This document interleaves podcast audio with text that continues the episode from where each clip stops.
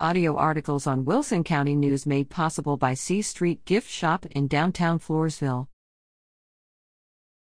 McDowell Fuller make Commissioners Honor Roll.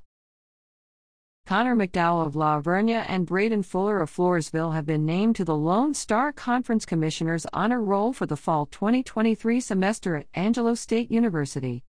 To be eligible, student athletes must have a minimum 3.30 grade point average for the semester and be on a team roster.